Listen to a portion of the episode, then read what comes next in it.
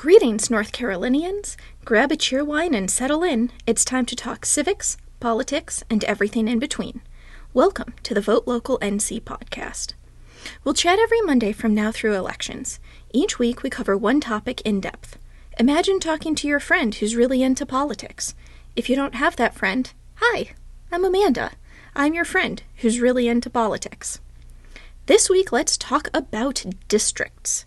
Districts, as in voting districts, gerrymandering, your local representative, all those good things. Districts define which voters are represented by which politicians. For U.S. senators, the whole state is one district. Same for governor and other statewide elected positions, such as treasurer or attorney general. Districts vary for other elections, sometimes defined by county, city, or school district for elections like county commissioner, mayor, or school board. The districts that get all the discussion are the districts that are the responsibility of the state legislature, which rely on census data for drawing the actual district lines to create districts for the U.S. House of Representatives. Each district should have the same number of people per district to achieve equal representation. State constitutions generally have similar language for their state legislature elections. Simple enough, definitely not easy. Setting aside the differing opinions of what equal representation entails, splitting residences into groups that contain equal numbers of residents is easier said than done. Even regularly spaced single family homes contain unpredictable numbers of residents. It quickly gets complicated with real world housing. To assist in the process of creating maps, state legislators can rely on software, experts in the field, local knowledge, voter registration records, even historical records of neighborhoods and property lines. This irregular pattern of where people live can result in some odd divisions, weird lines, and living in a different district than your next door or across the way neighbor. Sometimes this is the result of good faith weirdness in developmental planning, Sometimes this is the result of bad faith attempts to influence the makeup of the legislature. This is where we need to pick back up the opinions on what equal representation means. The guiding concept is one person, one vote, which is why districts need to be equal in number of people represented by each elected official at that level. These differing levels of government are why a single address is part of several voting districts a state House district, a state Senate district, a U.S. House district, plus any relevant local districts. The purpose of an elected representative in our governmental system is to advocate for a specific group of people. Whether at the local, state, or federal level, this is a tall order for one person. Within a district, there are likely to be varying needs and priorities. This is really how the system is meant to work. If a whole entire district has a shared love of bagels, hopefully that representative will advocate for pro bagel policies. This is also where it can start to get tricky and where the specific lines for a district can influence recognized needs and priorities. Maybe within a district, most but not all of the people are bagel fans. Bagel sandwiches, bagels with cream cheese, bagel chips, all manner of bagels. Bagel fans are pretty happy. There's also a contingent of donut fans. It's not a small number, maybe 40% of the district. And maybe that matches the state overall. Bagel people are about 60% of the people, while donut fans are about 40% of the people. Fall as well, perhaps the donut fans live near donut shops and congregate together eating donuts, swapping recipes, sharing lists of the best donut shops around. They might even have a majority in some districts and elect pro donut representatives. This is where a nuanced view of one person, one vote comes in. Maybe the donut people should have a pro donut representative. In fact, maybe the state legislature should match the state overall 60% pro bagel and 40% pro donut. Breakfast is, after all, the most important meal of the day. Instead of breakfast food, imagine this is another central identity most commonly race, though it could also be socioeconomic status, job type, homeownership status, or something similarly central to daily life.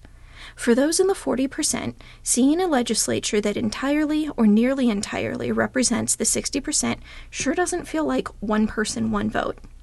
If drawn well by people acting in good faith, district maps could be drawn with the specific intention to ensure the donut fans have a voice in matters at the state level pro bagel policies are not inherently anti donut.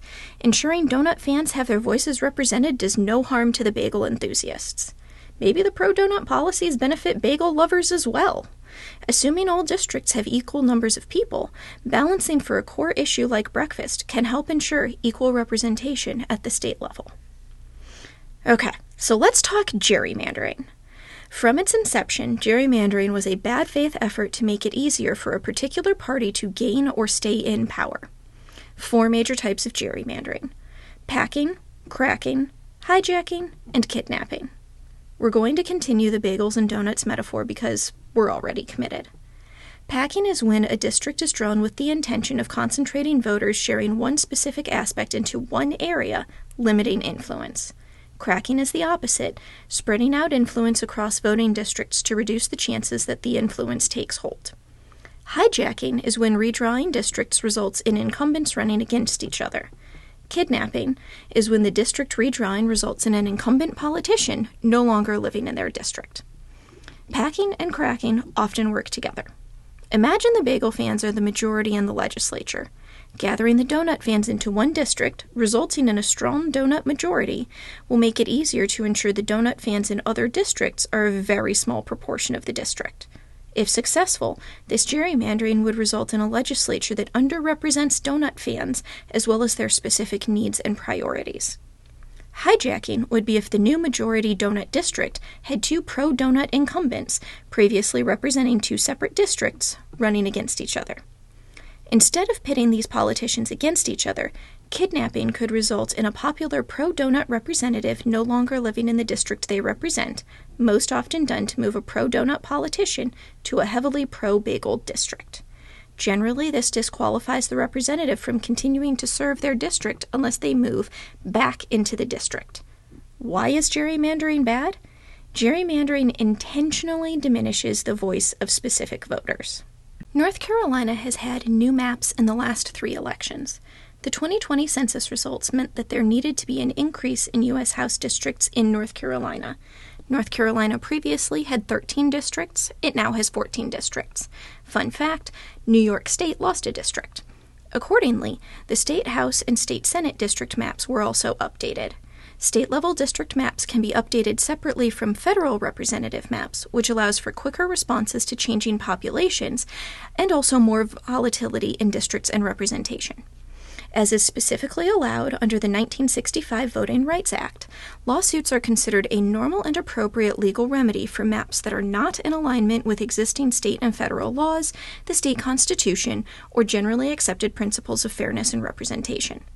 These cases are heard at both the state and federal levels, and we'll get much more into the currently pending lawsuit, Moore v. Harper, in a future episode.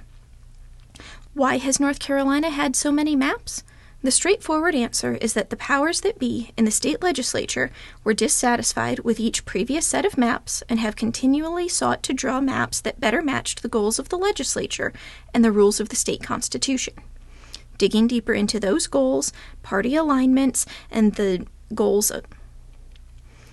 Digging deeper into those goals and the party alignments of the state legislature and the state courts will be part of the deep dive episode. Another fun fact, if you didn't know already, North Carolina judges are elected with party affiliations. This is both not true in all states and is a pretty recent development in North Carolina. So, what do districts mean for you? Well, you very likely live in multiple districts. This is also separate from your polling place. When you look up your district for the U.S. House of Representatives, that is not specific enough to tell you what district you live in for state Senate or state House. Knowing your district can make it easier to follow news about your particular representative should you choose to do so. It also means you're contacting the right person should you choose to contact your representatives. Contacting a representative who represents another district is totally allowed. It just may not help you achieve your goal if that person is unconcerned about winning your vote in November. Thank you for joining me.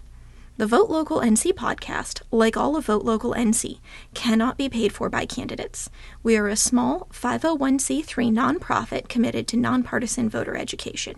We can always be found at votelocalnc.org. Share your feedback with us by emailing contact at votelocalnc.org. If you found this episode helpful, please consider sharing it with a friend.